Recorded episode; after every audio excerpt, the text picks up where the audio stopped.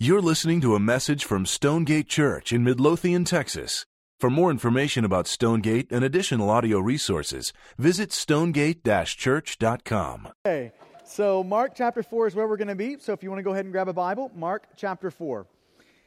Mark chapter 4. It's going to take us just a few minutes to get there, so hang in with me. Uh, I'm going to. We've got some background uh, work that we need to do before we uh, tear into Mark 4. And so um, as you're flipping there, uh, let me establish a couple things about the Gospel of Mark.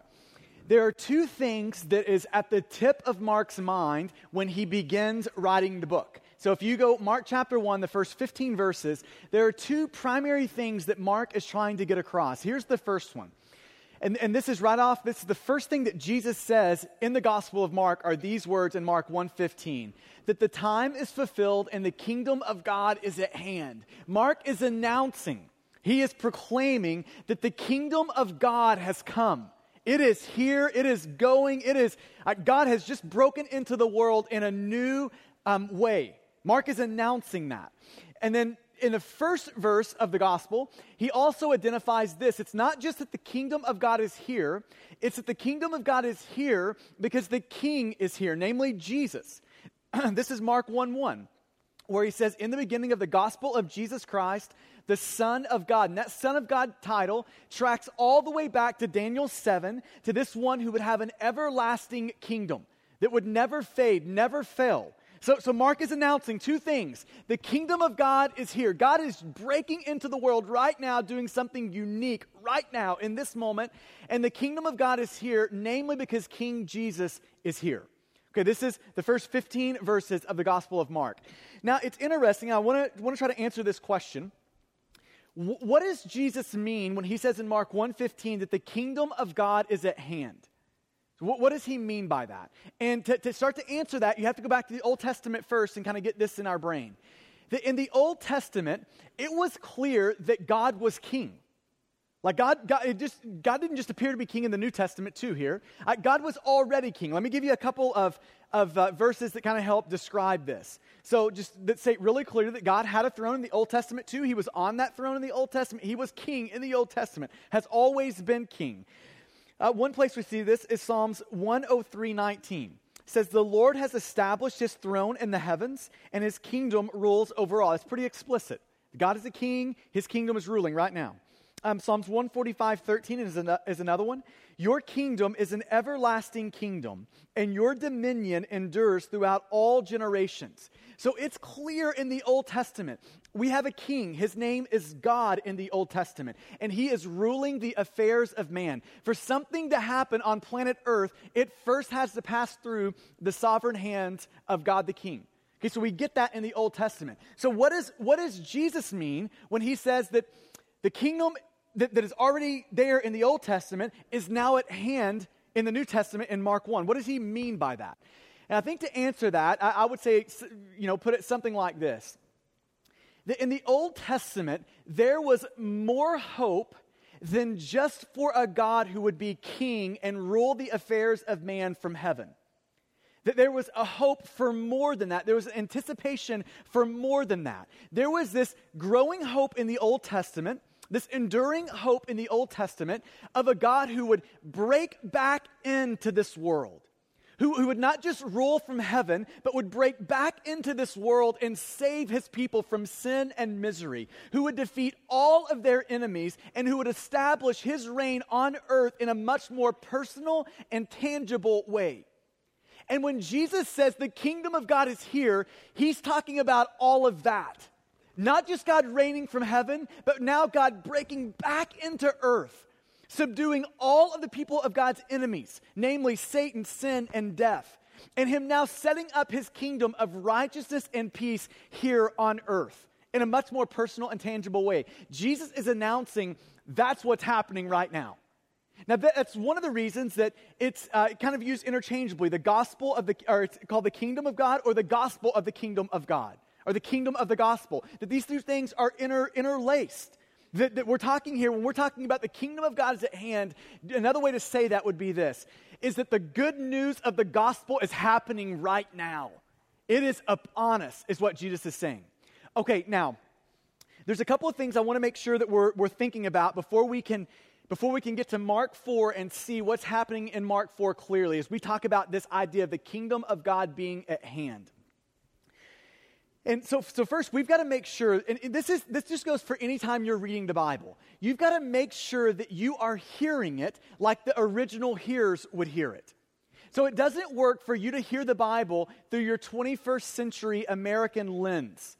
You've got to put yourself in the shoes of a first century man or woman who was Jewish and ask the question how would they hear it? And, and let me just try to give some substance to how they would have heard that, what Jesus is saying the kingdom of God is at hand. In the Old Testament, there was this growing anticipation of this moment of, of God breaking back into earth um, in a new and fresh and powerful way, subduing the enemies, right? Setting up his reign and rule in a tangible and personal way. There was this growing anticipation of that in the Old Testament. The Old Testament was constantly stirring up hope for that moment in the hearts of, of the people of Israel. Now, if you were alive in the time of King David in the Old Testament, you would have been asking this question Could this be the moment that God has promised? Could this be it? And then, if you know how the story of David goes, you know that um, he uh, commits adultery with Bathsheba, and that sin causes the downturn of the kingdom. So, you know, all that hope fell apart. There was this great anticipation. Could this be it? And then the disappointment. And then you've got Solomon. And if you were alive in the times of Solomon, you'd be thinking, but this might be it. We've never seen peace and prosperity like this. Surely this is what we're to expect. Surely this is what this is what God is talking about in this king in this kingdom. But if you know how the story of Solomon goes, you know that he had many wives. 700 wives. Uh, men, can we just all agree that one's plenty? That is all I can keep up with right there. Seven, yeah, somebody says amen over there. That, that is plenty. And he has 700 concubines on top of that. And with that, the kingdom falls apart. All of this growing anticipation and then disappointment. And so now put yourself in the shoes of a first century man or woman, and you just heard Jesus say, The kingdom of God is here and it's now, and I'm the king. Your ears would have been tingling in that moment. Now, with all that anticipation you had growing about this king and the kingdom, you would have tied that anticipation to some specific expectations. Like your expectation, like when you heard, Kingdom of God is at hand, the King is here, you filtered that. You interpreted that through your lens. And if you were a first century man or woman, this would be your lens. David, the kingdom of David, King David, Solomon, his kingdom, and that king. Like you're thinking this God is about to come and crush the Roman oppressing army. That would have been the, the primary way. You would have heard that, your ears would have started to tingle. Maybe this is it. And your next thought would be those Romans better watch out. There's about to be a million bodies laying in the road, and they're all going to be Roman. This would have been your next thought that go along with that. That anticipation had that specific expectation attached to it. Now, this is the ironic thing when you start to read through the Gospel of Mark. Jesus says in Mark 1:15, "The kingdom of God is here." And then if you want a label for the first 3 chapters of Mark, this could be your label for the first 3 chapters. Kingdom demonstration. Jesus tells us nothing yet about the kingdom. All he says is that it's here. But then he starts to demonstrate what the kingdom of God is going to look like. And you know what's ironic over the first three chapters of Mark? There, there's no militia being trained, there's no coup being planned, there's no dead Roman soldiers laying in the street. There's none of that. You know what you have in the first three chapters of Mark? You have a leper, a social outcast, healed. You, you have a demon possessed man restored. You have sick men and women coming to Jesus, and their sickness disappears. You, have a man with a withered hand come to Jesus, and it's healed. And Jesus is saying this this is what life in the kingdom of God looks like. That this is what it is. No, no, no militia here. This is what life in the kingdom of God looks like. It, it, first three chapters, the kingdom of God demonstrated. And then if you want a label for chapter four, you might say it this way it's the kingdom of God explained. It's the explanation. First three chapters, demonstration. Chapter four, explanation. Jesus, now, for the first time in the Gospel of Mark, opens his mouth and begins to teach people about what the kingdom of God is going to be like. And he does this through two stories, two parables. T- two ways of like saying, if you want to talk about the kingdom of God, it is like this. And he gives pictures of what the kingdom of God looks like. So he gives these two parables, and in these two parables, we're going to see two big things about the kingdom of God. Two things that Jesus wants us to know about what the kingdom of God is and how it operates. Two things. And we're going to start with the second parable first. So we're going to go down to the parable of the mustard seed, starting in verse 30. You see it? Verse 30. And Jesus says this And he said, With what can we compare the kingdom of God, or what parable shall we use for it? It is like a grain of mustard seed, which, when sown on the ground, is the smallest of all the seeds on earth. Yet, when it is sown, it grows it grows up and becomes larger than all, all the garden plants and puts out large branches so that the birds of the air can make nest in its shade. Here's the first thing we learn about the kingdom of God, what this parable is trying to show us, what Jesus is teaching about the kingdom of God in it. goes like this The kingdom of God is surprising in its size. It's surprising in its size. So, the, the parable, if you want to know the point of the parable, it's in the contrast. Okay, so the contrast goes like this We've got the tiniest of seeds, a little mustard seed, and then we've got a full grown, really large tree over here. So, a really tiny seed and a large tree. It's in that contrast. Jesus is saying, Do you see what seems like really insignificant? Seems like a very little value. It's just a little seed. It's got really humble beginnings. It's really fragile and frail. It looks, it looks really insignificant when, when you look at it. But, but then when you look at the end of this road, what, what the tree becomes, if we just stop here, look at, the, look at the seed, we push pause on everything in the middle, and now we just look at the end of that seed as it's a full grown tree, it looks pretty impressive. See, it's the contrast. These small beginnings with these really large endings. And Jesus is saying, Welcome to the kingdom of God. What the kingdom of God is like is just like that. We've got really small beginnings but if you look down the road at what, what's coming down the pike for history, we've got a really big and glorious end to this thing. So, so let me just tease this out and how the kingdom of God is like the mustard seed. So I want you to think about the life of Jesus. And I want you to think about how small the beginnings were in this whole movement that is what we know today as Christianity. So let me start it like this God Almighty God who is ruling the heavens, God who is the sovereign over everything, God, Jesus Christ, that big, ruling, powerful God humbles himself, condenses himself into a single cell, and inserts himself into the womb of a teenage girl. Can we just all agree that's, that's a really small beginning?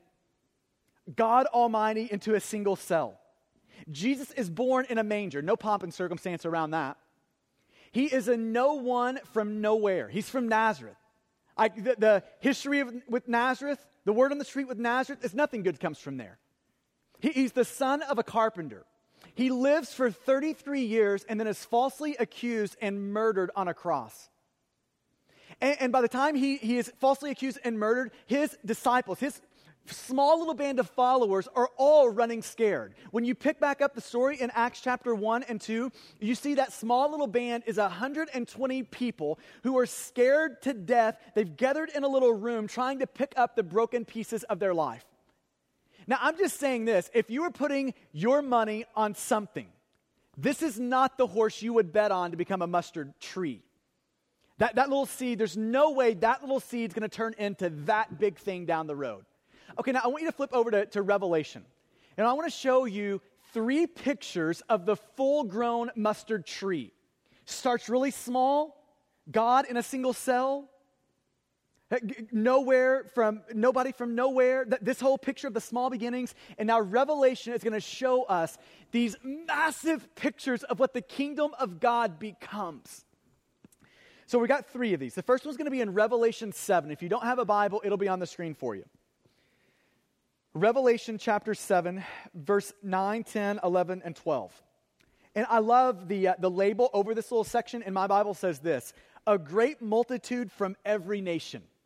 This is what the kingdom of God's going to be like a great multitude from every nation. It says this After this I looked. John is giving us a sneak peek into the future here.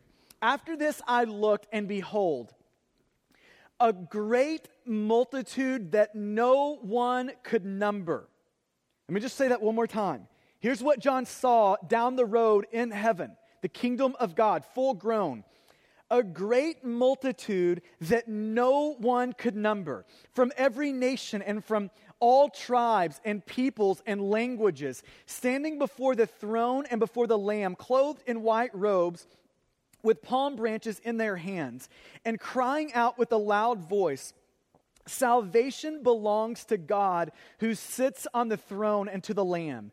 And all the angels were standing around the throne and around the elders and the four living creatures, and they fell on their faces before the throne and worshiped God, saying, Amen. Blessing and glory and wisdom and thanksgiving and honor and power and might be to our God forever and ever. Amen. That's the full grown view of the kingdom of God.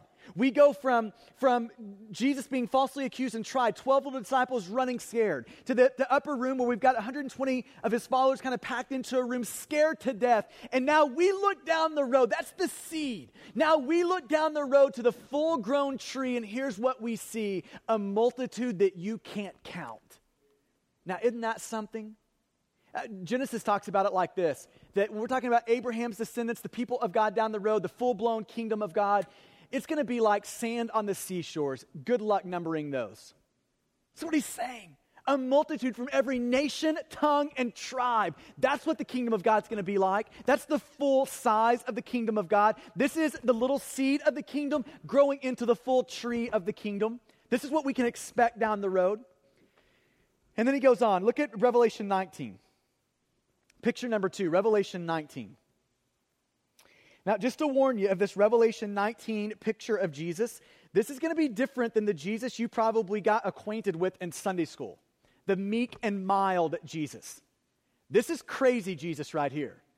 This is powerful Jesus right here. Revelation 19, 11 through 16. Then I saw, and it'll be on the screen for you as well. This is John speaking again. Then I saw heaven opened, and behold, a white horse. The one sitting on it is called faithful and true. This is Jesus. And in righteousness, he judges and makes war. His eyes are like a flame of fire, and on his head are many diadems. And he has a name written that no one knows but himself. He is clothed in a robe dipped in blood. They don't teach that in first grade Sunday school. And the name by which he is called is the Word of God. And the armies of heaven, arrayed in fine linen, white and pure, were following uh, him on, on white horses. From his mouth comes a sharp sword with which to strike down the nations, and he will rule them with a rod of iron. He will tread the winepress of the fury of the wrath of God the Almighty. On his robe and on his thigh, he has the name written King of Kings and Lord of Lords. That is the full grown tree of the kingdom of God.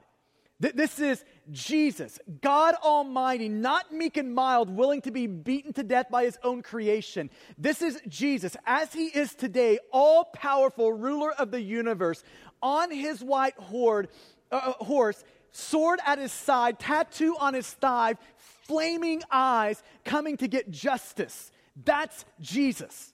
And this, this is Jesus coming to secure peace and righteousness within his kingdom. This is him coming to destroy all of his enemies of Satan, sin, and death that he defeated on the cross.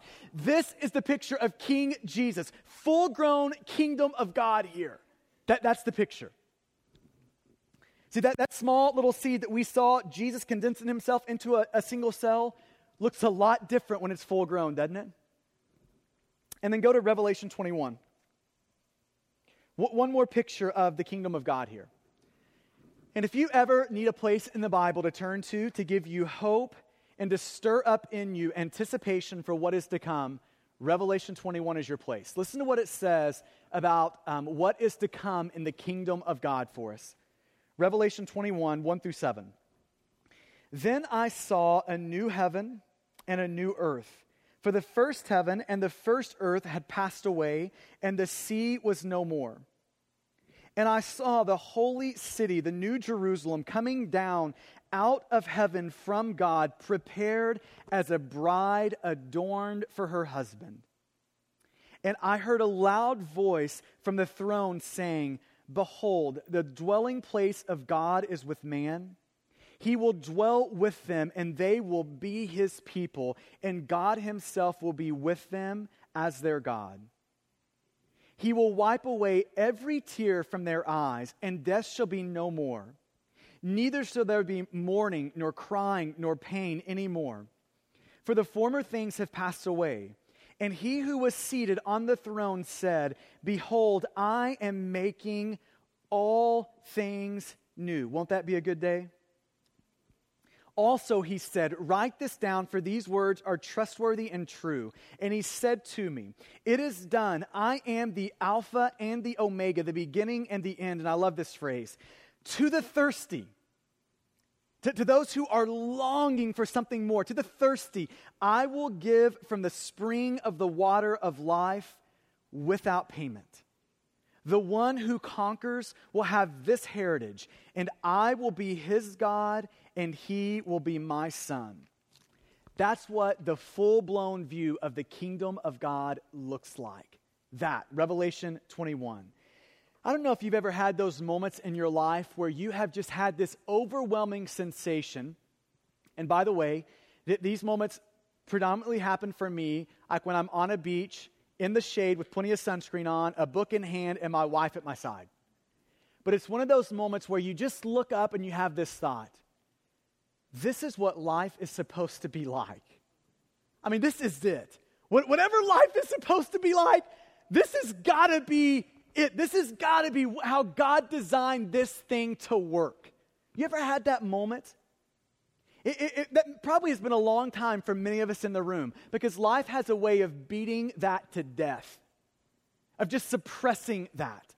But you, you know that moment right there where you just have that this is what life is supposed to be. You know where that longing came from? All the way back from Genesis 1 and 2 and the garden and how God originally made the earth to work, made the world to work. That longing is there by God. And you know where it's going to find its fulfillment? N- not, not now, not, not in this world, but in the new one. When the new heavens and the new earth drop down and makes this earth new, that's when you're going to see that. That's when you're going to feel that. And, and, this is the Revelation 21 description of that. It says this about that, that moment of the kingdom of God coming down to the kingdom of this world, overcoming it, taking its place. It says this about that moment that, that God is going to be face to face with his people. Can you imagine that moment? God's going to be face to face with his people. And do you know what happens when God is face to face with his people? Everything else is as it should be. That the Hebrews had a word for it, they called it shalom. That, that when we are face to face with God, that everything is working, everything is put together, everything is as it should be. Life is working. No, no, no more pain when we're face to face with God. No more heartache, no more disappointment, no more unexpected death, no more loss, no, more injury when we're face to face with God. And here's what Jesus is saying in this parable that is the size and the scope of the kingdom of God. That's what's coming. See, see, maybe you could think of it this way. In the parable of the mustard seed, Jesus is saying this. You know all these kingdoms that look so powerful to you? Like you, you turn Fox News, CNN, whatever your little news of, you know, wherever you go for your news, or if you want to call that entertainment news, I don't know what that stuff is. But wherever you go for that, think about what, what they are saying. Kingdoms of this world, what they're saying has all the power. And, and here's what Jesus is saying here. You know what, you know what about those kingdoms? That those kingdoms that look so powerful and impenetrable and invincible to you right now, you, you know what's going to happen to those things? They're going to come and go. They're going to come and go. But do you know the thing that's going to outlast, outlive, endure them all? Do you know the thing that's going to outlive them all? Me, my kingdom. That, that's the kingdom that when we look a million years down the road and everything that you know of today, every little powerful kingdom you know of today has faded away, my kingdom is going to be Revelation 21. My, my, kingdom will endure. My kingdom will last. This is what Jesus is saying that for every person in the kingdom of God, that is what you can expect. Revelation 7. Revelation 19, Revelation 21. That's what's coming. Okay, now here, here's the turn. We're going to go back to the other parable now. It, that really begs the question when we start to see the size and the scope of the kingdom of God. It begs this question why isn't more of that breaking into our world now? Like if that's the if that's the full-grown tree of the kingdom, if this is what the kingdom of God is going to look like someday, why aren't we experiencing more of that kingdom someday in the future right now? Why not more now? Why not more of that kingdom breaking into our world? That's the first parable. Parable of the growing seed answers that question. And here's what it says verse 26. And Jesus said, Here's what the kingdom of God is like. The kingdom of God is as if a man should scatter seed on the ground. He sleeps and rises night and day, and the seed sprouts and grows, and he knows not how. The earth produces by itself first the blade, then the ear, then the full grain in the ear. But when the grain is ripe, at once he puts, the, puts in the sickle because the harvest has come. So, the first thing we lear- learn, parable of the mustard seed, is the size of the kingdom, the surprising side. In this parable, the parable of the growing seed, here's what we learn about the kingdom of God. We learn about the surprising growth of the kingdom of God. That it grows in ways that you would not expect it to grow, in surprising ways. And so there's, there's three little things about the growth of the kingdom I want to point out. And here's the first one. The first one is attached to this idea of the seed. That, that here's how the kingdom of God starts with something as small and insignificant as a seed. That, that small, that insignificant. I mean, if I'm talking about the kingdom of God, here's what I would want it to sound like. I mean, it's like a lightning bolt out of heaven. It's like hot lava, like thunder, like something big, makes a big bang. But it's not that. It's something as small as a seed, insignificant as a seed. And I think we're supposed to learn something from that about the growth of the kingdom that the growth of the kingdom is gradual. It is gradual growth. Um, we installed Dave Hanson last week as a pastor of our church. And it was funny, a few, this has been several months ago, he was telling a story about his sons. And the story was basically him trying to convince his sons that he had magical watermelon seeds. And his sons were young enough to buy it. I love it. So, so he, here was the, uh, the, the plot that he had. I'm going to convince them that I can plant a magical watermelon seed, and magically the next day there's going to be a watermelon appear there. This is the magical watermelon seed. So they go out. He's got two young boys, twin boys. They plant the seed, and that night, after the kids go to sleep, Dave goes to the store, buys a full grown watermelon, puts it on top of the seed. His kids wake up the next morning, and lo and behold, to their amazement, the seeds are actually magical. A full grown watermelon is sitting right where they planted the seed. And you know, it, it's funny because I honestly think that's how a lot of us want the kingdom of God to work. We want it to be a magical seed, a seed that is one day planted, and then magically we wake up the next day and the watermelon's there. But can I just tell you that is not how seeds grow? That's not how the kingdom of God grows. There is no such thing as a magical seed in the kingdom of God. There's a powerful seed called the gospel, and, and when it gets into your heart, it's going to grow, but that's going to take time to do that. If you want the reason why more of the kingdom of God out there, Revelation 21 is not breaking into our world now, here's the answer the kingdom of God is designed to grow gradually, not all at once. It's designed to grow moment by moment. It's present right now in its beginnings, but, but its fullness is still in the future. That's the kingdom of God. It has started now in seed form, and it is growing and growing and growing, and one day it's going to take on its fullness, and it's going to be Revelation 21. But it's a gradual growth. And can I just take a, a second to stop and apply this to our lives? I, I want to free a lot of us up in the room because I, I think a lot of us live with this assumption that we're going to become a Christian and tomorrow we're going to be the Apostle Paul. And can I say that's not how this thing works? It's not how it works. It's not how spiritual growth works. Your growth into Christ likeness is meant to be a slow, long process. I mean, it's kind of frustrating, isn't it? I mean, I look at some things in my life and I just have like these frustrating moments of like, God, it seems like these things have been there forever and they're not going away. And you know what I think God wants to tell us in those moments? Be patient. This, the seed's growing. You know, like I, I've kind of gotten into this gardening thing lately. And here's one thing that I've noticed about growing plants is they grow frustratingly slow. If, you went and put a chair out in front of my garden and just sat there and waited to watch growth, guess what? You're never going to see it.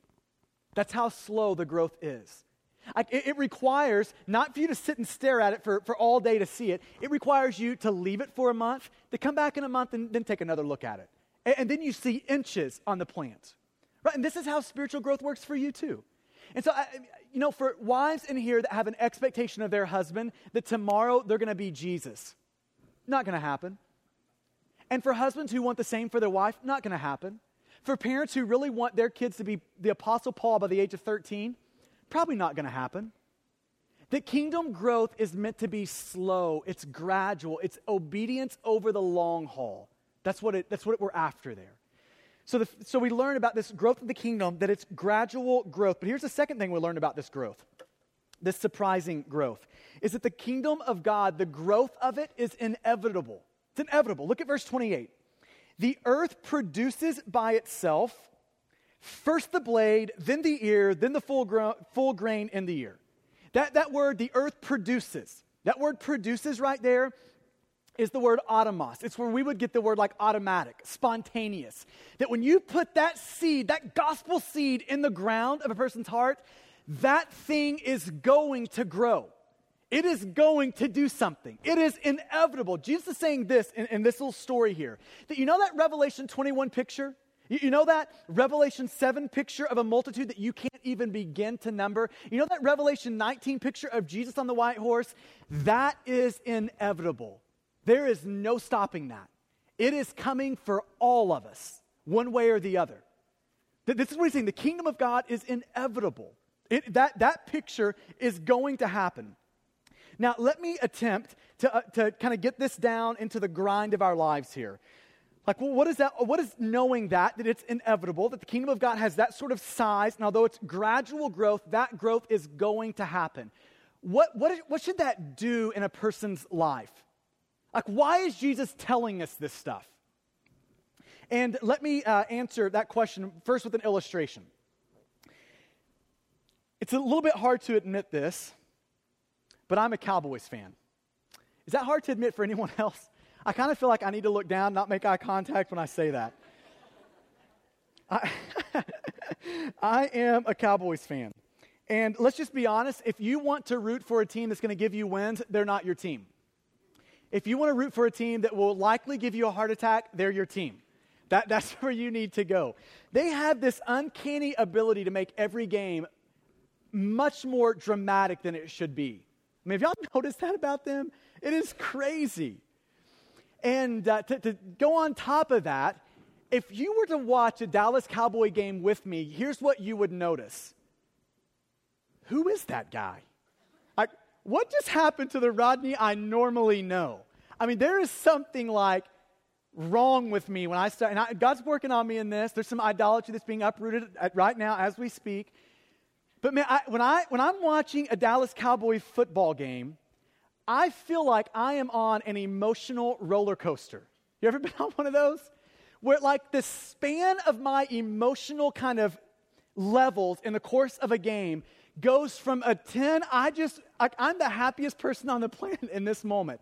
And then something happens, and it always happens with them, and now I'm a 1. I just went from a 10 to like as low as you can go down here. I mean, it's, it's the, and, and by the way, this is the, the frustrating part about watching the Cowboys is that happens in the span of like 0.2 seconds, there to there. It, it is crazy. Everything is going great. It is going wonderful. We've got a great drive going, and then all of a sudden, Dez runs the wrong route. He's over there signing gra- uh, autographs in the first row, and you're like, "We're playing a football game here. You're signing autographs. It's going great. We can look so good one series, and then it literally looks like we're paying, playing like pee wee football, seventh grade football the next. It is unbelievable the, the roller coaster emotionally that I get on when I watch the Cowboys. Now, there's this invention called like Dish TV, this thing called TiVo, where you can actually record a game. It's amazing, isn't it? I'll never forget the first time that, uh, that, that we recorded a game. I got home and I looked at the score and I knew that we won. I knew the score. I, I knew the score. And then I turned the game on, and do you know what was absolutely amazing? I never got on the emotional roller coaster. Like when, when I knew the score, it still kind of bothers me that Dez is like giving autographs in the first row when the game's going. It still kind of bothers me, but, it, but, but it's, it's not that bad. And it still kind of bothers me that Romo throws another interception, but, but like it's survivable. Why? Because I know that we win in the end. Okay, now let's just take that, that picture and apply that to what Jesus is teaching here. Here's what Jesus is showing us in, this, in these two parables that everyone that is in Christ, you have been welcomed into the kingdom of God. For everyone that's in the kingdom of God, that your teammate is Jesus. Here is what you need to know about your life. In the end, you win. That's what he's telling us here. That at the end of the day, here is what you can expect all of Jesus' enemies get destroyed, and he subdues the kingdom. He reigns with righteousness and peace. This is life in the kingdom. You can expect that. Jesus is saying, listen, will you look down the road and will you look at the scoreboard? Will you see that you win in the end? And here's what that produces. Now, when it seems like you've got this temporary setback, an interception in life, when, when something just falls apart, somebody runs the wrong route, when life is not going the way that it should go, you know what that produces in you? Poise. Do you know what it produces in you? These moments where it feels like life just got ripped out from underneath you. When it's like your breath just got taken away by life in a fallen world. Do do you know what, what happens when you can actually see down the road and what's coming for every person in Christ? those moments no longer shatter you. We get off the roller coaster in life. We're good and bad. We're, we're not like up here in a 10 and up you know, down here at a 1 in, in two seconds. That when we see the scoreboard, it gives us this poise to live with. It gives us this poise that we can take in life in its goodness and its badness and be okay. This is what he's saying here. This is why he's giving you this. And we have had a really rough week. Um, first of all, we had a person in our home group who her brother got shot to death on Friday afternoon. That is life in a fallen world beating someone to death right there. We have um, this week dealt with multiple marriages that are in a really, really, really difficult season in life. Over the past three months, we have um, walked with a couple as they lost a newborn. And can I tell you the only thing that at the end of the day is like the foundational, you know, piece of concrete that, that lays under all of that, so you have like feet that are not on sand but are, are on rock, is knowing that Jesus says the kingdom of God is like a mustard seed. Starts out so small, but look down the road of that. Look at the scoreboard and see that in the end, if you're in Christ, you win. Every tear will be made up for and turned into joy. Every loss will be repaid. Everything that's broken will one day be fixed. This is what he's saying.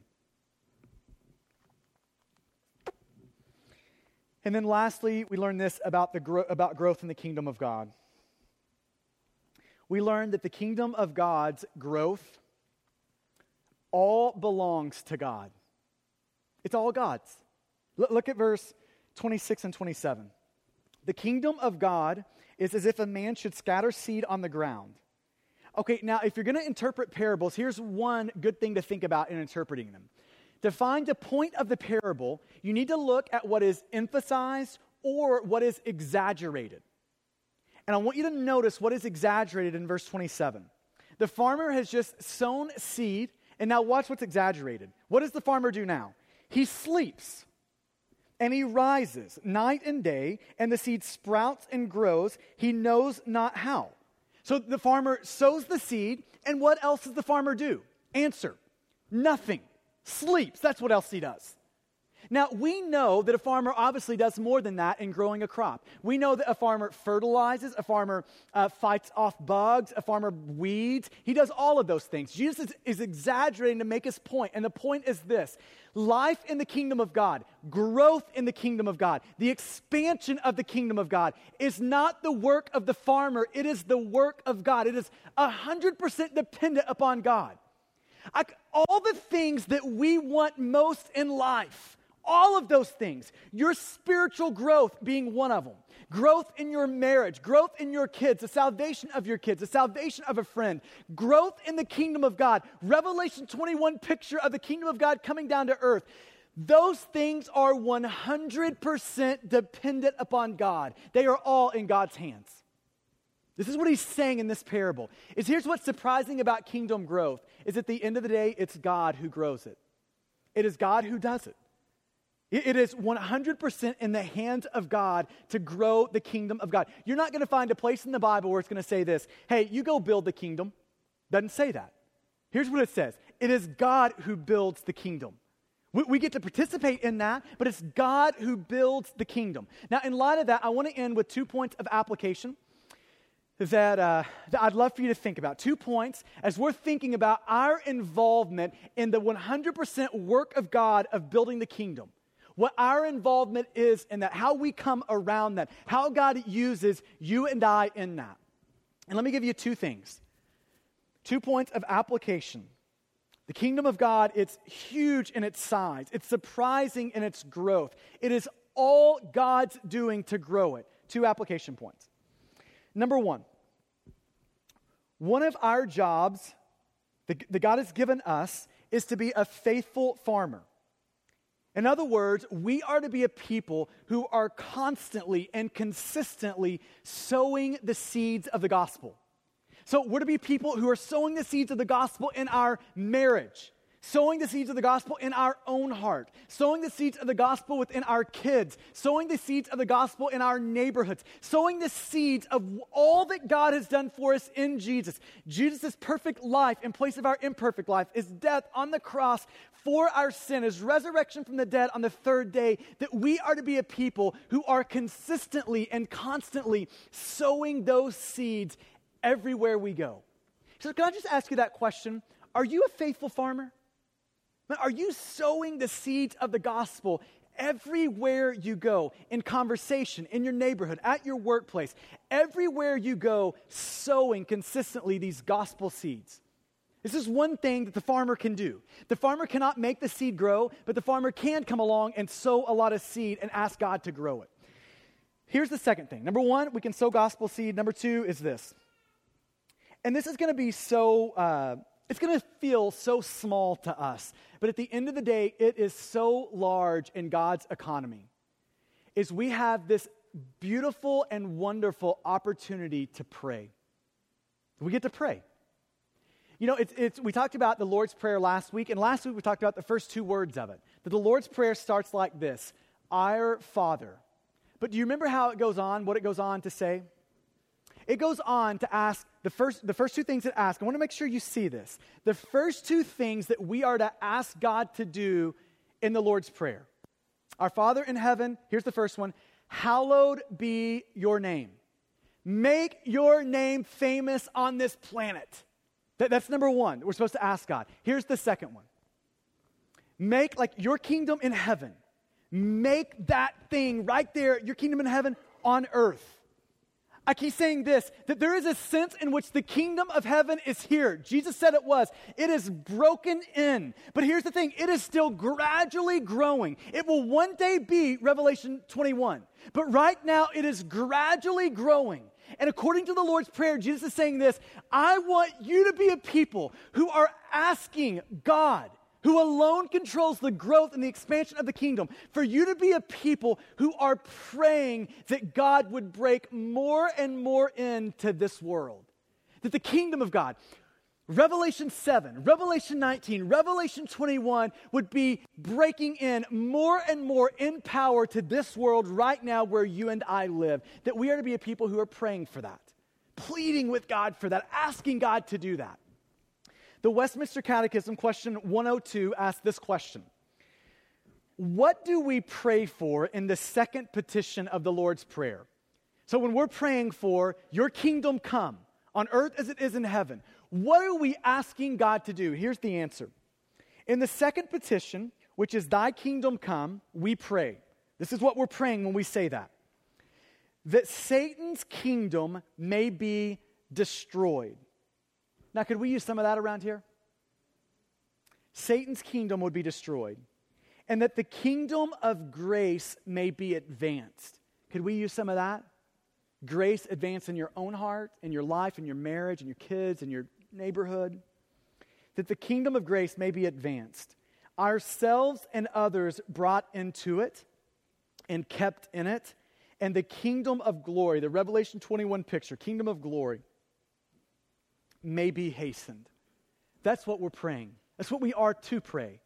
When we say, God, your kingdom come now, we are saying, God, will you destroy what Satan is doing now? Will you advance and grow your kingdom more now? Will you break in with more power, more grace, more mercy right now in my neighborhood, in my life, in my, in my workplace right now, will you do that? And so I, I want to end our service by actually praying for that. A little bit of, an, of a different way we're going to end. I'm going to invite you to go ahead and bow your head and pray with me. And we're going to spend the last few minutes this morning praying for that right there. That God would do that. That God would be faithful to grow his kingdom. And, and that we would be faithful farmers who are praying and pleading with God to do just that.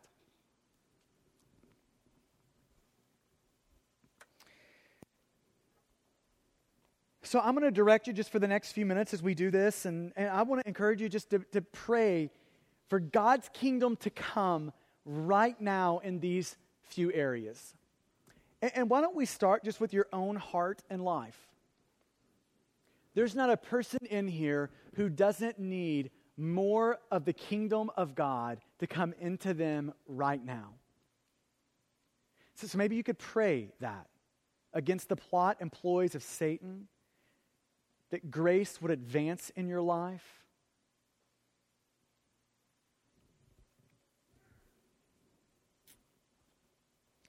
That the seed of the gospel would grow in your life?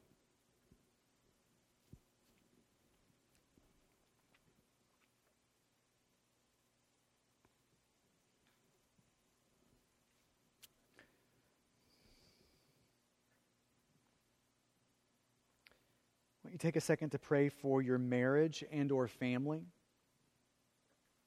Husband, wife, son, daughter, brother, sister, mom, dad. That the kingdom of God would break into their life in surprising and shocking ways. Satan's work would be destroyed. God's work would be growing and growing and growing.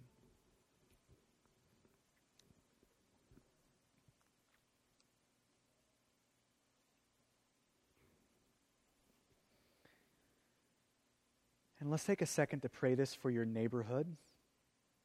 And rather than pr- praying, you know, generally for your neighborhood, what, what if you prayed for specific men and women, specific neighbors by name, that the kingdom of God would break through their heart and into their life?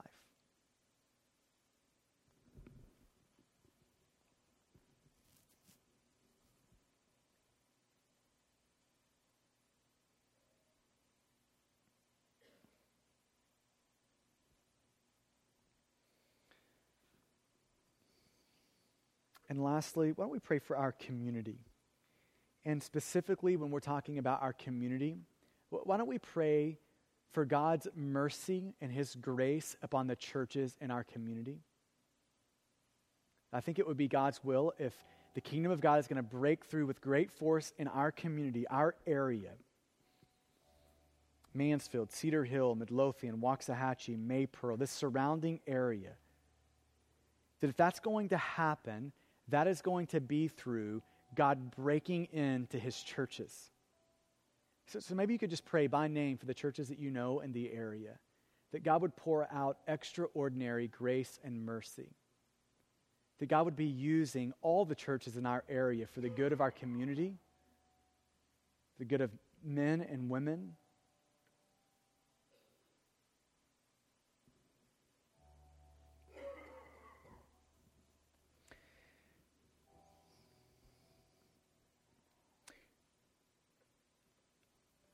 And lastly, um, you know, in, this, in these two parables, we've got a sober warning and we have got an incredibly beautiful invitation.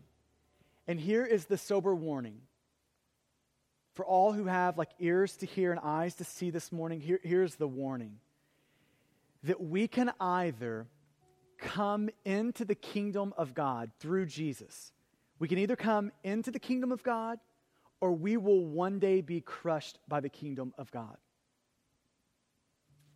And man, if you're, if you're here this morning, I want you to know that we don't want you to be crushed by it.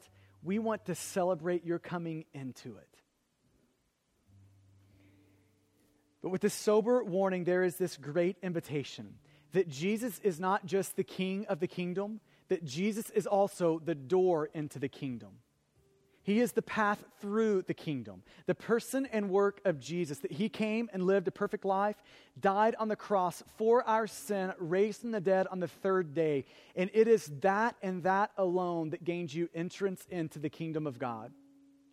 So, there's never been a moment where you've held up your life and said, God, I am trusting Jesus to save me, to rescue me, God, have me there's never been that moment. I pray that this would be it. This would be the moment that you walk into and come into the kingdom of God. It is through Jesus that we are adopted into the family of God, made right with God, reconciled to God.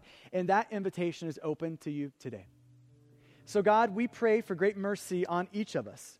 God, we pray that your powerful kingdom and its fullness would break right now into our lives, into our church, into our families, into our neighborhoods, into our city. And God, we would get to celebrate, as the farmer who has sowed some seed, the wonderful work of God that has grown it. So, God, will you do that? We pray that you might. Amen. Thank you for listening to this message from Stonegate Church, located in Midlothian, Texas.